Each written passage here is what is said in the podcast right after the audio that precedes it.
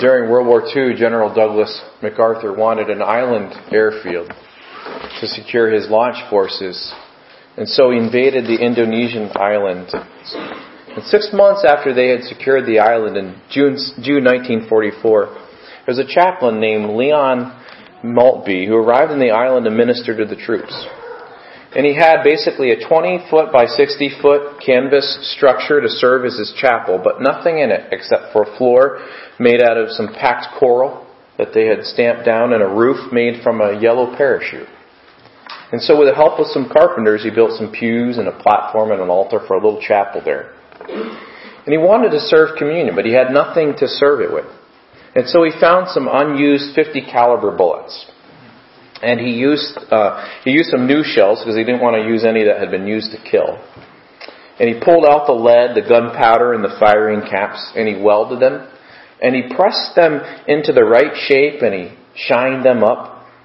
And then he, uh, uh, he, he spent about two hours to complete this, and then he made enough for 80 communion cups to serve uh, his men there.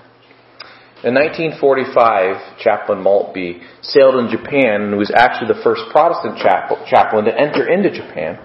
And he became good friends with a local Japanese pastor. And he used that same communion set to serve the Lord's Supper with him, which really moved that Japanese pastor deeply. And the set's now on display, I believe, at the Veterans Museum in, in Daytona Beach, if you ever get down there, um, with, with a sign that says this the pastor clearly understood the significance of instruments of death becoming a symbol of eternal life. What does eternal life look like? What would it look like for exiles in Babylon? What would it look like for life on the margins of this world? Peter answers that with what life looks like as an exile in Babylon who has a father, who has been bought with a precious price and delivered into a family. And he does all of that to show us that the purpose of this being a citizen of his heavenly kingdom is to glorify God by loving him and loving your brothers and sisters in Christ and sharing the gospel with the lost. That's what we're saved for. Did you ever wonder how we as a, as a church can, can, can be closer to one another and, and serve one another? That there, that there must be more and that we're to abound more and more in this love, as Paul told the Thessalonians. Perhaps you um, uh, would would say with so many of us, yes, I, I, I love the brethren, but you're not sure how to practice that, or you're, you're you, you love but at a distance, and you're wondering about tangible ways, or maybe you wonder if you're loved by the brethren in this church, or maybe there's some brethren in this church who you don't love. Maybe there's some suspiciousness that, that dominates your feelings about other people in this church. Or maybe you're suspicious of other people's suspiciousness. or um, uh, you wonder, as we read in Acts 2:42, and we see the things that the early church did together.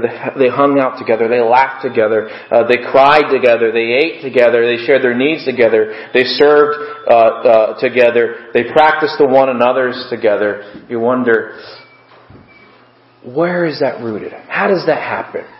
How can we see that happen? Peter answers that question. Peter answers that question. Um, so how do we keep from falling back into the same old life patterns that tend to tend to keep us shrink wrapped and be little islands, or um, uh, have a have a desire to love one another but not practice it, do it so at a distance. And Peter answers this question in 1 Peter chapter 1 with some insights that really the, the section began last week in verses 13 and goes to verse 25. Uh, we did 13 through 16 last week and we looked at the holiness of God and God's call to us to be holy as He is holy. And we reminded ourselves that that idea of holiness is ultimately what we see in Leviticus 19, where that verse is quoted from, where in the rest of that Leviticus chapter there, the Old Testament law, it's to love God and to love our neighbor. And he lays out what that looks like. A pure love of loving God wholeheartedly and a pure love of loving our neighbor sacrificially in the ways that we're called to do so. The things that overlap from the Old Testament into the New Testament. And the first thing we need to see in 1 Peter chapter 1 verses 17 through 24, 25 this morning. We're going to get all the way through the, the end of that passage here. In order to, to, to remind ourselves of where we are and who we are in this permanent identity that can never be changed, uh, though we're exiles living in transient times, though we live in a world that's always changing, the very first thing we need to understand is to thrive in Babylon, we need a proper view of God. A proper view of God. And so Peter says this in 1 Peter chapter 1 and verse 17, and if you call on the Father, which we could stop right there and park for a, for, for a little bit here. We're not going to spend a whole lot of time on this. But this is Peter's way of saying this is what it is to be a believer. Those who call on the Father. Those who call on the Father. Remember when Jesus taught his disciples to pray, he opened the prayer with this Our Father. And this is who we are today as a congregation, isn't it? If you're in Christ, we can say together, not just my Father, our Father. Our Father. This is just how Peter describes believers, those who call on our Father. And that's a tremendous source of hope right there, isn't it? Regardless of your, of your family background, right? regardless of your earthly father. You can call on God as your father. And Peter says, this is who you are, you're people who call on the Father. And then he says this, who without respect of persons judges according to every man's work. Past the time of your sojourning here in fear, your sojourning, your temporary stay on this earth, past that time in fear. Now you might say, that sounds a little contradictory. A father, right? love, accepted in the beloved, right? And then pass your time in fear of this Father? Well, that seems contradictory, doesn't it? Um, we're, we're, we're, we're, so wired to, to think that there's, there's, there's a divide here between uh, fear and love. And are there not verses that say, perfect love casts out fear, right? And God has loved us perfectly, so why should we fear? And I want to explain what he means by this fear. It's a proper view of God. What he's saying is this. Past the time of your sojourning in fear means that you need to live girded by a greater fear, a superior fear. Now, um, one of the reasons we floss and brush our teeth is because we fear the dentist, right? Well, maybe some of us. Right? Um, because we know who the dentist is and how he, and, and, and he's going to check up on us or she's going to check up on us, right? Keep us accountable. Hey, flossing every, every day. Hey, you're brushing, you know, twice a day, morning and evening, three times.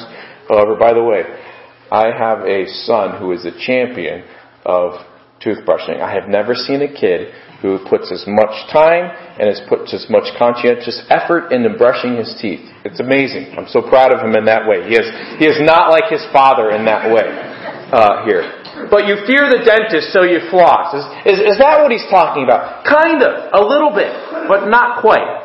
What he's talking about is a holy self-suspicion you understand that you and I have a bent that apart from the Spirit of God can go off the rails pretty badly, right? If you don't understand that, then somehow you're missing the point of being connected to Christ, abiding in Christ. Um, we we have an, uh, a, a, we were born with a with a nature that wants to do our own thing and go our own way and doesn't want God to be at the core and center of it.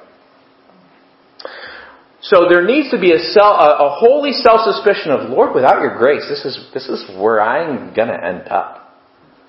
Um, and I'm totally responsible for this. It's not like, oh, I just can't help it, right? In some ways, there's a responsibility here. But there's a self-suspicion of, of who I am uh, apart from Christ and a fear of offending God that is far above all other fears. That's what he's talking about here. In other words, um, Sometimes we can fear others, fear other people, right? What they think, uh, their their uh, conclusions of us. And when we do that, when we fear others more than God, it will demonstrate itself in us trying to please others more than God. Maybe some of you don't struggle with that, but probably there's a chunk of people who do struggle with that, right? You're driven by what people think of you. Um, I'm driven by that many times. And so we try to please them and try to please God. We live for their approval and praise rather than God's well done, thou good and faithful servant. And that's what Peter's saying here is be driven by the superior fear. Right? Now, we have been delivered to a Father who loves us and pours out His love and has shed that love abroad through our lives in the Holy Spirit. Romans chapter 5 says. At the same time, He is a God that we must also tremble before. We think of Isaiah in Isaiah chapter 6. And when he saw God high and lifted up, he says, Woe is me. Right? And we know the Lord Jesus has closed that gap between God's holiness and our sin by dying on the cross, taking our sin upon him, and giving us his righteousness here. And so those who are who are in Christ here, we live for the approval and praise of God here. That's that's that's our motivation here. But it's more than just a, just just an honor and reverence for God. It is a legitimate fear. It's a legitimate fear. Those who try to explain away the fear of God as just being a reverence for God and missing that there is a thrust here of something deeper than that. Um, in C.S. Lewis books on the Chronicles of Narnia, when the children are introduced to the to Aslan, who is a lion and the figure of Christ in the books, um, they, they they ask, is, is is is is he a safe lion? And they're told, no, he's not a safe lion. He's not a tame lion, but he's good. But he's good. There is a sense of God is not our pet, and at the same time, God is good. God is good. He's our Father. And so um, the, there's illustrations of this in the Old Testament. I'd just like you to look at a couple of them. God had told Isaiah in Isaiah chapter 8 that there was going to be an Assyrian invasion on Israel. And the people were going to respond to Isaiah telling them about that prophecy in all kinds of different ways, in some bad ways. And God tells Isaiah this in Isaiah chapter 8, verses 12 and 13. Say you not a confederacy to all them to whom this people shall say a confederacy, neither fear you their fear, nor be afraid. Sanctify or set apart the Lord of hosts himself, and let him be your fear, and let him be your dread. In other words, let him and the fear of God be the superior thing over the fear of others over the fear of what they may, might say and how they might respond. It's what um, God told Nehemiah in Nehemiah chapter 4 and verse 4. And I'll read it for you, unless you want to flip there. But Nehemiah 4 4 says, uh, when, when um, Tobiah the, the Ammonite, as they're building up the walls, of Jerusalem broken down and they're, and they're, they're being uh, persecuted by some mockers, Nehemiah, who's called to build up the walls of Jerusalem, says this, Hear, O our God, for we are despised, and turn their reproach upon their own head, and give them for prey in a land of captivity, and cover not their iniquity, and let not their sin be blotted out from before you, for you provoked you to anger before the builders. He, he looks at God and he says, God, here's what I'm fear, here's my situation I'm fearful about. And hear us, God, you're not despised. And he says, God, minister the fear of who you are to these people who are mocking us here. Hold up this, this, this, this, this true vision and this proper view of God here. Help that to be in our eyes over what's affecting us in our circumstances. And Jesus says the same thing in Matthew chapter 10. And he reminds us of our ultimate accountability, where he says in Matthew 10, verse 26 through 28, these words. They're very powerful. Fear them not, therefore, those who will be against you. For there is nothing covered that shall not be revealed and hidden, that shall not be known. What I tell you in darkness, that speak you in light, and what you hear in the ear, that preach you upon the housetops. And fear not them which kill the body, but are not able to kill the soul, but rather fear him which is able to destroy both soul and body in hell. In other words, have your fears in order here have an awe, a, a greater fear of who God is. Now, this still might not be clicking with you what it means to fear God, and so I'll explain it here in a, in a minute here. What it means is we don't run from God, in fear. We don't cower in fear and run from God, but we align ourselves with the one who is to be feared. Why? Well, look at the rest of the verse in verse 17. If you call on the Father who, without respect of persons, you're, you're not any more special than any of other, uh, uh, anyone else of God's children. I don't care how long you've been saved, right? Or how short you've been saved, uh, or what God saved you out of. You're not any more special. We are all equal in the sight of God here. He has poured out His love for us in the person of Jesus Christ. Okay? And so he says, uh, God is a God who is uh, no respect of persons. Because that, you're not going to have any exceptions here in his judgment, right? He's a God of justice. So we don't need to run from God. We need to align ourselves with the one who is to be feared. Align ourselves with this idea of eternity and that we will stand before God and give an account of our lives, is what he's saying in verse 17. Uh, who without respect of persons judges according to every man's work past the time of your sojourning here in fear. In other words, when I stand before God, I'm not going to have my spouse with me, and I'm not going to ride in on, on his or her coattails. Kids, when you stand individually before God, young people, you will not have mom and dad standing next to you. You will not have your pastor standing next to you. You'll not have the person who ministered to you in your life. You will stand and God, you will give an account of your life here. And Paul and Peter says this is a sobering thing to think about and use that as motivation to please God. Now, it can be illustrated like this, and this I owe this illustration to Bert to explain the fear of God to, uh, to his to his sons.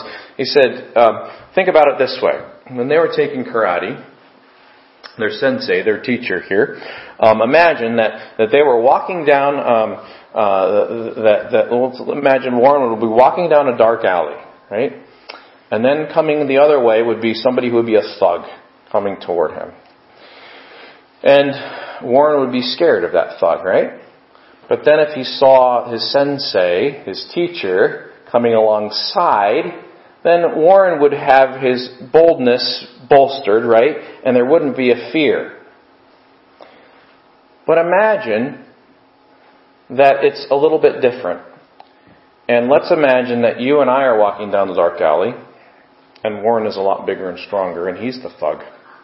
And he's walking down. Or he's robbing the bank, right? And then the sensei comes. The situation's a little bit different, right? Depending on where you are with God, there's a different understanding of fear, right?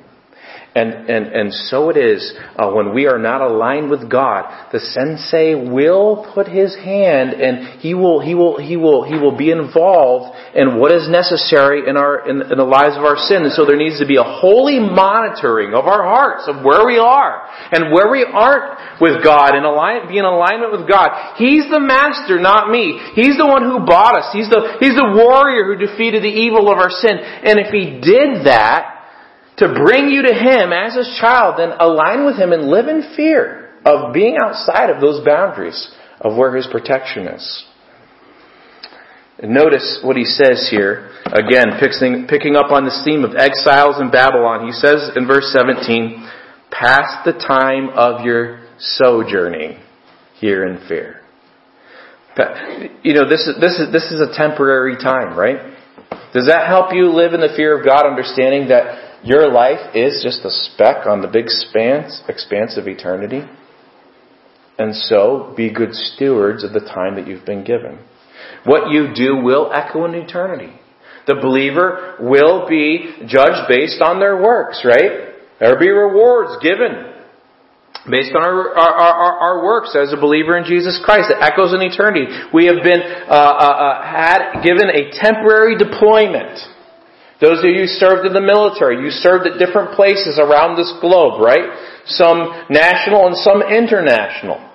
Even in this room here, you have a military assignment. This is the time of your sojourning here is what Peter wants us to understand. This is the time you've been given. You've been, you've been sent by your commander to this particular base and this particular region as, as an ambassador of Jesus Christ, as a soldier of Jesus Christ. So pass the time of your sojourning with a proper fear of your commander. Which kind of leads us to the next. Okay, so you're telling me how to live as a pilgrim under my master. That's fine, I get that. But what do I need to know?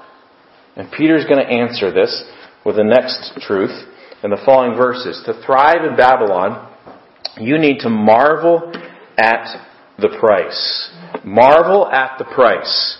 Look what he says in chapter 1 and verse 18. For as much as you know, literally it's after the end of saying, pass the time of your sojourning here in fear, he says, knowing this, knowing this. So there's something that we need to know. There's a knowledge that we need to grasp. And he says, for as much as you know that you were not redeemed, you were not purchased from the slave auction of sin, you were not bought with corruptible things, things that are going to fade away, as silver and gold, you were not redeemed in that way from your empty conversation, your, your, your, your, foolish way of life, the pattern received by tradition from your fathers.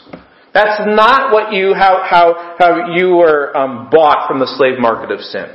You were bought instead in verse 19, but with the precious blood of Christ as of a lamb without blemish and without spot. Now think of that, okay? The precious blood of Jesus Christ, the eternal Son of God, made flesh in humanity. That's what you were bought with, and not just some silver or gold.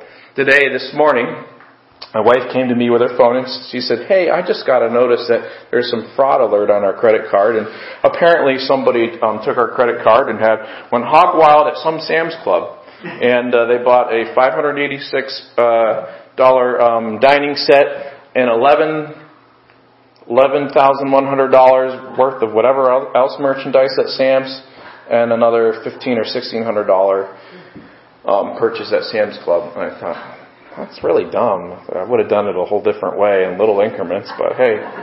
Anyway, um, so they so we had of course call and say, hey, we got this fraud, and yeah, it is fraud. I didn't do that. Unless did you? Is that you? Was it okay? Making sure. Um, but what, what, a, what a temporary nature, right?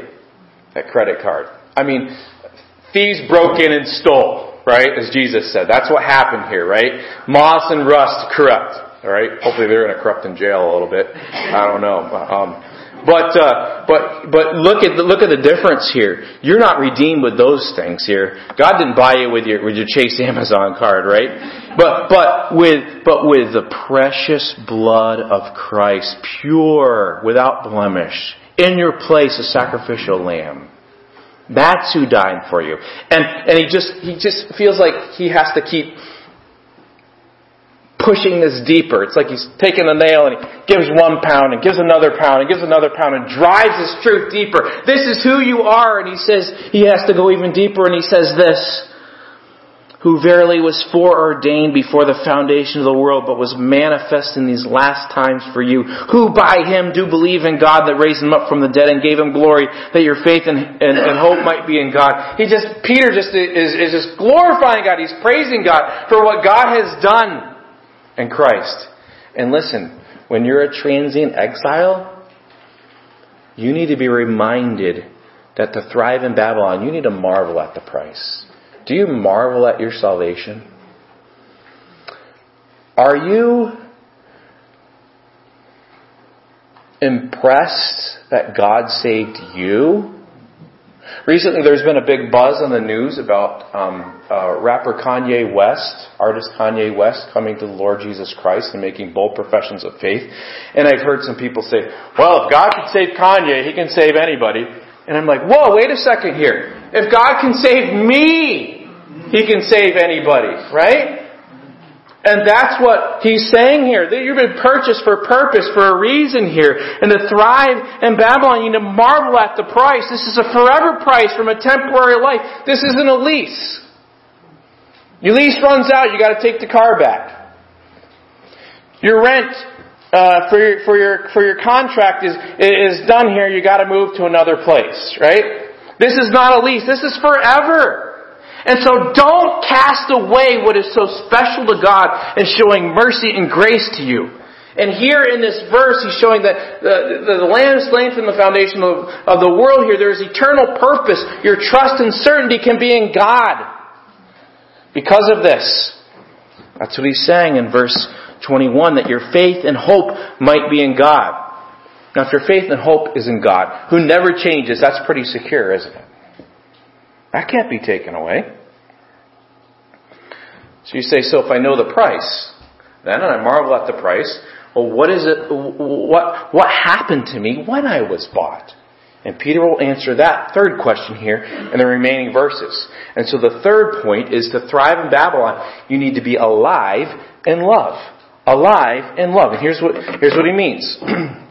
Notice what he says in verse 21 who by him, Jesus Christ, do believe in God and raised him up from the dead and gave him glory that your faith and hope might be in God, seeing, understanding this. So he says you need to know this, marvel at the price, and then on the basis of this truth, now here's action, here's obedience, here's life that flows out of this, okay? Seeing that you have purified your souls and obeying the truth through the Spirit to unfeigned or sincere, genuine love of the brethren, the brothers and sisters in Christ. See that you love one another with a pure heart fervently. Well, okay, thank you. But how is this possible? I'm a selfish person. Look what he says. Being born again. Brought to life. Again, not of corruptible seed. Not like your veggie garden that looks pretty pathetic right now, right? Fall, winter is coming. It's shriveled up. But of incorruptible by the word of God, which lives and abides forever. And then he's going to quote Isaiah 40. For all flesh is as grass, and all the glory of man is the flower of grass. The grass withers, the flower there falls away. Without God, without Christ, this is what life looks like. You're born, you live, you die. Next, born, live, and die. Right? Well, what's different about the believer? But the word of the Lord endures forever, and this is the word which by the gospel is preached to you. Here's what he's saying here. Every one of us were born with a certain DNA that connects us to our families, our parents, our grandparents, our great grandparents, all the way down to Adam and Eve, right? We have this physical DNA. We also have a spiritual DNA that we inherited from our great grandparents, Adam and Eve. Romans 5 says we're born in sin and we're born in condemnation. But when we're born again through the eternal Word of God, the truths of God's Word, here that have been laid bare about what God has done to save us. And we have trusted and rested in that alone here. We have been given a divine nature, Peter says in the next book. We have the DNA of God through the eternal Word. Been born again. Remember in Genesis 1, he talks about how everything shall reproduce after their own kind. Well, God has reproduced and formed a family that is after His kind, after His divine nature here. We have the life of God in us. We've been taken from one bad family to God's beloved family. From a family where our father was the devil to a father who will eternally love us and will bring us to be with him forever. That word fervently there. It's used of when you tighten a string on an instrument, like you're tuning your guitar, tuning your violin or another stringed instrument or the piano. You're, there is a tightening so that it produces the appropriate sound, right? It's also used if you saw someone poised for action and I like watching the Olympics, specifically the, the running um, uh, events here, the track, where where the runner is crouched, ready to go, right? And you can see, I mean, he has not a shred of fat on his body, and you can see every single outline muscle, right, in his calves and his and his biceps as he's as he's ready to go here. That's what the word is used of as well. A fervency. Their, their, their, their, their, their muscle is flexed for action here. In other words, love to full capacity. I want you right now to think of some people in our congregation who is a little difficult to love. No names. So I don't want you talking about me. People that you have put up barriers and walls. How is this verse going to change you? Well, it changes you by you understanding that you've been born and made alive to do this. God's done this to you to do this. This is how God has loved us. And friends, sometimes we can be like this. Philip Yancey uses this illustration, and he talks about a, a, a bus full of people who are headed to see the Grand Canyon. And they're excited about the destination. But they pull all the blinds down of the bus, the shades of the windows, and they're sitting in that bus and they're fighting the whole time on their way to see the Grand Canyon because they haven't arrived at their destination yet. And sometimes that's how the Church of Jesus Christ can be. Oh, we can't wait to get to the destination, but we miss the journey. We miss the journey. And God has brought us together as a congregation. Brothers and sisters, that's who we are. He has brought us together here to, to live out the truth of our destination. What is the truth of our destination? Well, think about this. What he tells us at the end of 1 Peter is what we are going to be doing for all eternity. So start here, Peter says. Love one another with a pure heart fervently. This is what you were made to do from the beginning. Remember, it's what condemned you to hell in the beginning too. Not loving God and not loving others, right? Those two basic commandments ultimately boil down to that. And it's what we're saved to do and be restored and it has eternal value. It's treasure that's last. It's deposited in heaven. This is alignment with the values of eternity. When you are in heaven, heaven will be a society of pure love.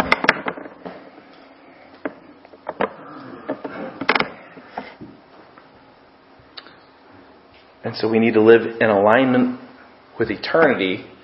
And the way we live in alignment with eternity is loving one another now. Kirk Cousins, who's a believer, he's a quarterback for the Minnesota Vikings, has a sculpture outside his house with an odd purpose. It's a sculpture that's intended to remind him that he's going to die. How'd you like that? Well, sort of. It's uh, it, it, he's, he, he's he's he's hoping he's going to live till ninety, and so he has a quarter. This quarterback has a jar of seven hundred and twenty stones. That's one for each month he he intends to live at his home. And every month he takes a stone out of the jar and he carries it with him. And he told the ESPN, ESPN reporter that every month he's going to take out a stone, put it in his pocket, and think, once this month is over, this is gone. You don't get it back. It's gone for good. It's a little morbid, I understand that. Until you remember this. As he takes out these stones and he throws it away, he has a visual reminder right outside his front door that his time on earth is getting shorter and shorter. I know this isn't rocket science, but you realize that a few seconds ago you had more time on this earth than you do now. That's your motivational speech for the day, right? It sounds morbid, but it's biblical, isn't it? It actually comes to us from a Bible teacher in Psalm 90 verse 12, the very words of God, teach us to number our days that we may gain a heart of wisdom, right? Fly our hearts into wisdom.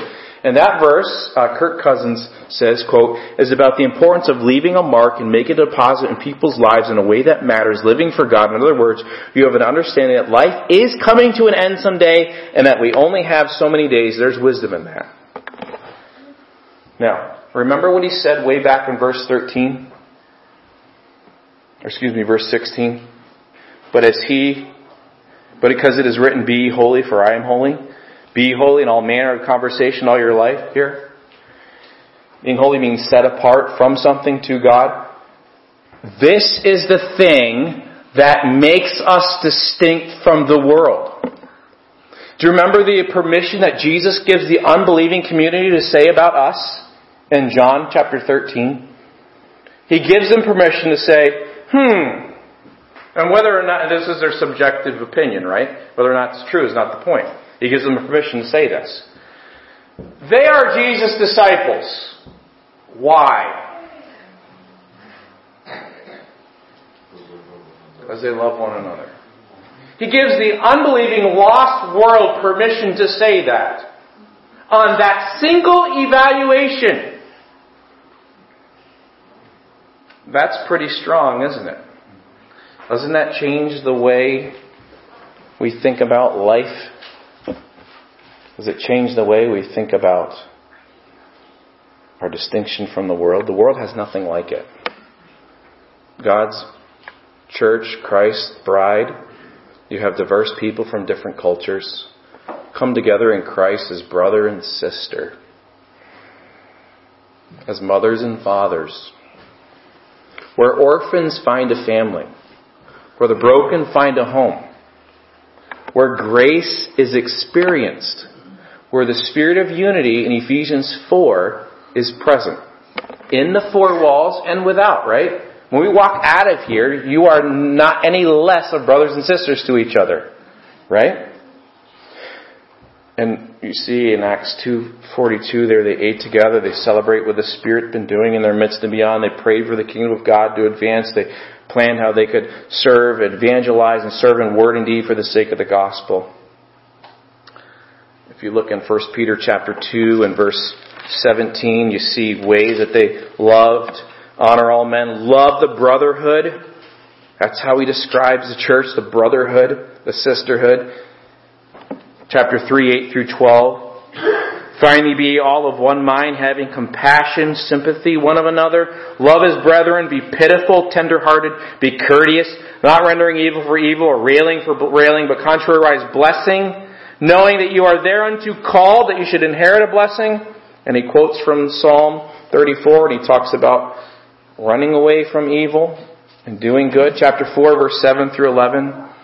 But the end of all things is at hand. Be ye therefore sober and watch to prayer. And above all things, it sounds like 1 Corinthians 13, doesn't it? Have fervent love among yourselves. For love, charity shall cover the multitude of sins. Use hospitality to one another without grudging. As every man has received the gift, even so minister the same one to another as good stewards of the manifold grace of God. And speaking or serving, he says in verse 11, so that God in all things may be glorified through Jesus Christ, and who be praise and dominion forever and ever. Amen. It's pretty powerful, isn't it? Here. Well, what would it look like to not love? We'll come back next week, right? Chapter 2, verses 1 through 3. Um, this is what it would look like. You're overbearing. You're inflexible or you're impatient with people. You avoid responsibility.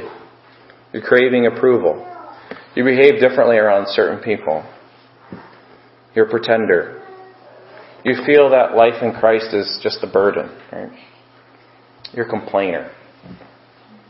Americans are complainers. I'm a complainer.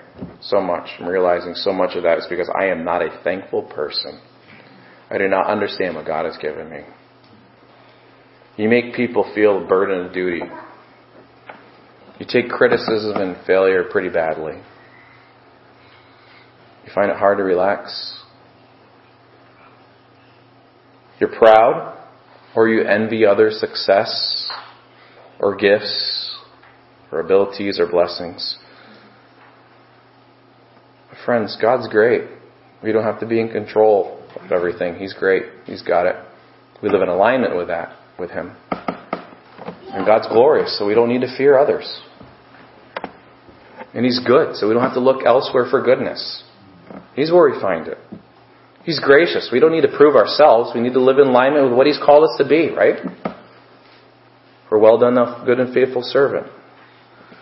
And so I'm going to ask you a question here, and I got a couple minutes here, and I want some feedback here. What would make you say that you saw a person who loves the brethren from a pure, sincere heart, fervently? What would that look like? What would that look like? What would that person look like? If you said so and so loves the brethren from a pure heart fervently, what would that look like? What would you say? Um, an intent looking at or intent desire to hear people and really to connect with them. So someone who listens, listens, wants to learn about that person. Not so they can gossip. Right? What else?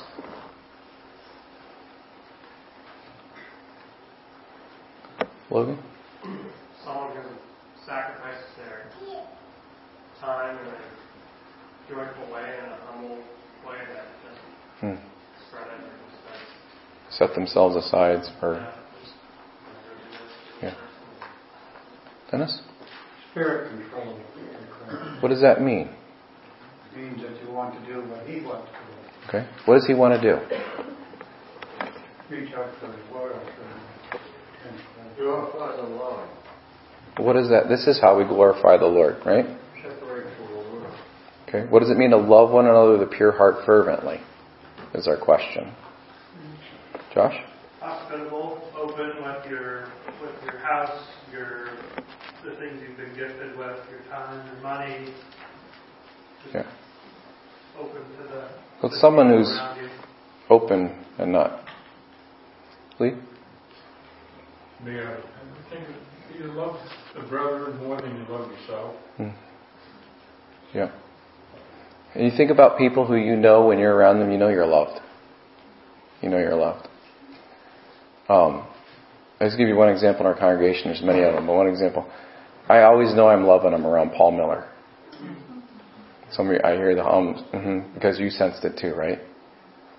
He's not here, so I can talk about him. Right? And there's many others, right? Why? Why can I say that? Because there is a grace that he shows, kindness.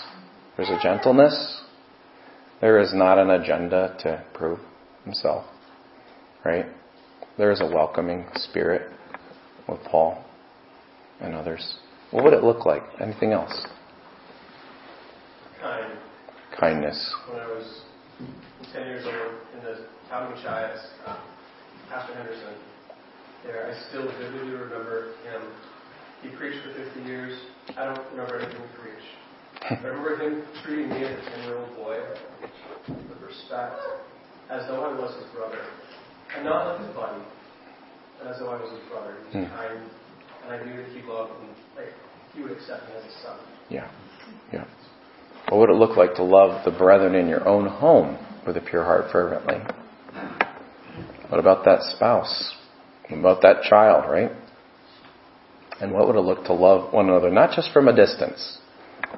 Probably all of us could say, oh, I love everybody, right? Which really means not a whole lot until we love people up close, right? That's why your homes, your families are your biggest test of your love, right? Because they're life, life on life, right? Here really reveals. Um, uh, you know what it would look like? The Sermon on the Mount. And it would look like 1 Corinthians 13. So what I'd like you to do is let's turn to 1 Corinthians 13. I'd like you to read this with me. 1 Corinthians 13. And let's read together. Beginning in verse 1. Though I speak with the tongues of men and of angels and have not charity, I am become as sounding brass or a tinkling cymbal. And though I have the gift of prophecy and understand all mysteries and all knowledge, and though I have all faith so that I could remove mountains and have not charity, I am nothing. And though I bestow all my goods to feed the poor, and though I give my body to be burned and have not charity, it profits me nothing. Charity suffers long and is kind. Charity envies not. Charity vaunts not itself, is not puffed up, does not behave itself unseemly, seeks not her own, is not easily provoked, thinks no evil, rejoices not in iniquity, but rejoices in the truth, bears all things, believes all things, hopes all things, endures all things. Charity never fails. For whether there be prophecies, they shall fail. Whether there be tongues, they shall cease. Whether there be knowledge, it shall vanish away. For we know in part and we prophesy in part. But when that which is perfect is come, then that which is in part shall be done away. When I was a child, I spoke as a child, I understood as a child, I thought as a child, but when I became a man, I put away childish things. For now we see through a glass darkly, but then face to face. Now I know in part, but then shall I know, even as also I am known. And now abides faith, hope, charity, these three, but the greatest of these is charity. That's what it would look like, right? That's what it would look like. So what are you going to do up close and not from a distance? So we fear the Master, we know the price, and we walk alive, born alive, made new in love. And how does God make a people that are close to one another and, and poised for sincere love and service to one another? By reminding us that we are to fear Him more than anything else. By showing us the preciousness of being brought back from our old life and living in our new nature that God made us alive in